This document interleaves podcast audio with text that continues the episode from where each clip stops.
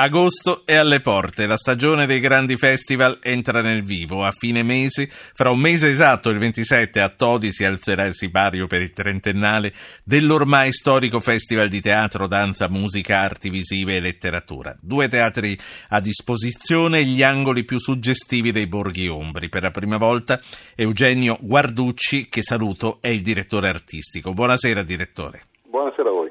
Il 27 aprite questo festival con il debutto in Italia del testo Lelien di Sters, giovane autrice parigina, e chiuderete il 4 settembre sulle note del maestro Ezio Bosso. Che cosa accadrà in mezzo a questi due grandi eventi?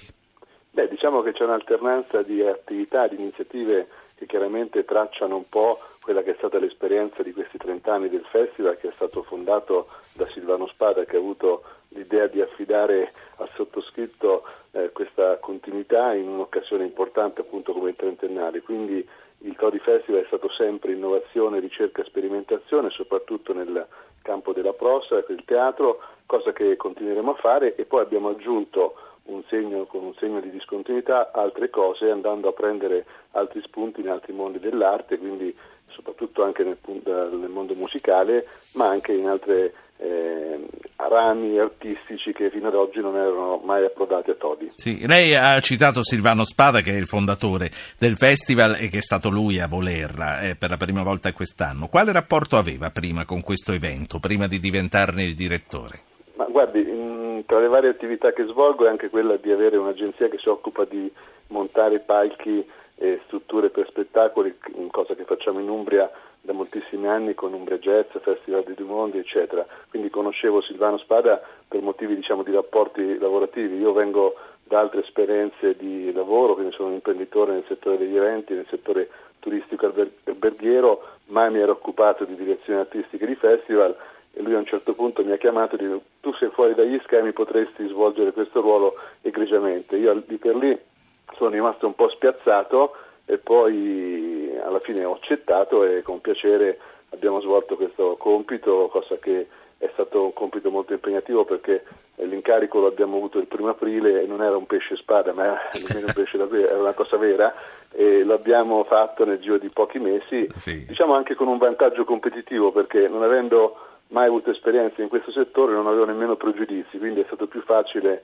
l'opera di ricerca e di eh, trovare scovare cose che magari probabilmente chi è lì dentro poteva avere Beh, qualche, come, come, si dice allora in bocca al lupo, fra un mese e mezzo sapremo se, se, ha fatto una scelta giusta il pesce spada. Senta, lei proviene, l'ha detto lei, dal mondo imprenditoriale e anche turistico. Secondo lei l'ondata di violenza che sta attraversando l'Europa in un qualche modo ha condizionato le scelte degli italiani nelle vacanze, nel seguire gli spettacoli? Io so per esempio che Assisi, Perugia, eccetera, insomma, sono posti da fare tremare i polsi quando si riempiono le piazze. Ma dunque, diciamo che parliamo di destinazioni che hanno un grande vantaggio dal punto di vista eh, competitivo in questo mondo, eh, in questo momento nel tema del turismo, perché? Perché sono comunque destinazioni tranquille, nel senso che eh, sono città che con la loro cultura, con la loro arte e con la tranquillità dei borghi che stanno attorno appunto a queste capitali culturali danno quella sensazione appunto di vivere un'esperienza serena e quindi non a caso il turismo culturale nella nostra regione, grazie anche ai festival, ha avuto e sta avendo degli incrementi significativi perché usciamo da un Jazz che ha avuto un incremento del 10%, il Festival di De Mondi anch'esso ha subito un incremento rispetto alle presenze degli anni precedenti, quindi a testimoniare come cultura ed arte posizionati in luoghi che non sono di grandi città, che non sono appunto contenitori magari sì. che possono mettere più allerta il pubblico, eccetera. Quindi eh, diciamo che l'Umbria svolge un ruolo, ha svolto un ruolo e sta svolgendo un no, ruolo importante. Sì, ma il senso della domanda era anche se in un qualche modo lei poi ha detto c'è, c'è da sempre in mezzo a questo settore. Insomma, se ci sono attenzioni in più eh, nel, nell'organizzare e nel montare questi eventi di fronte a questa minaccia che eh, è globale ormai e che Guardi, sicuramente non ci risparmia noi metto adesso cappello, un altro cappello che è quello recente di assessore alla cultura e turismo della città di Assisi. Lei saprà che il 4 agosto arriva Papa Francesco ad Assisi, una visita breve però intensa e chiaramente la città si sta organizzando per accogliere eh, Sua Santità al meglio e chiaramente eh, le, le, forze dell'ordine stanno predisponendo un piano di sicurezza con un accento in più rispetto al passato. Eh, però ecco, dobbiamo anche capire che questi eventi servono anche nella nostra regione a far conoscere, apprezzare meglio eh, la conoscenza di queste Non c'è dubbio. Tornando, tornando, a Todi, qual è il target del vostro pubblico?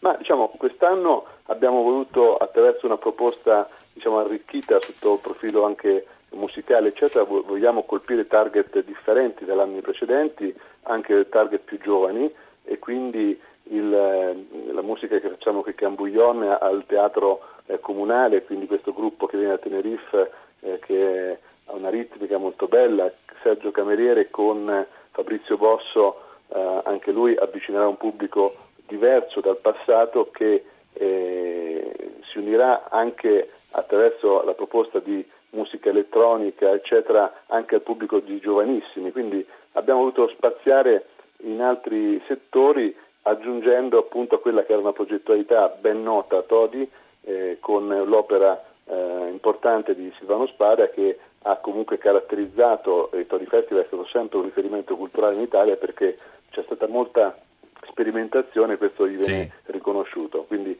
noi cercheremo di fare l'uno e l'altro innovando anche qualcosa. Direttore, il manifesto del festival ogni anno viene affidato a uno o più grandi artisti contemporanei. Che cosa ci può svelare di quello di quest'anno?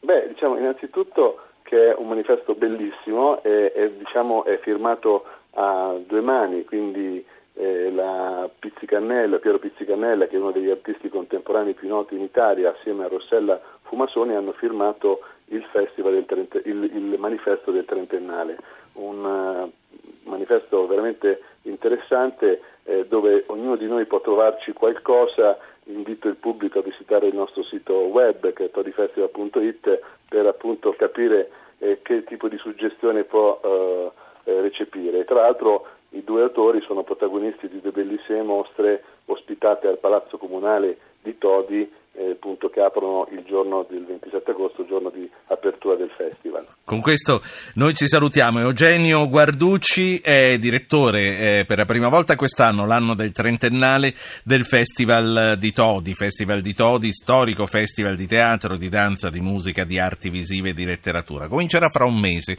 ma io ho voluto mettermi avanti e ve ne parlo subito ed è una delle tante iniziative che riempiranno quest'estate. Direttore, grazie. In bocca al lupo come si dice.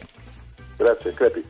Noi qui, noi qui chiudiamo. Eh, in redazione Giovanni Benedetti e Francesca Alibrandi. Coordinamento tecnico di Maurizio Possanza.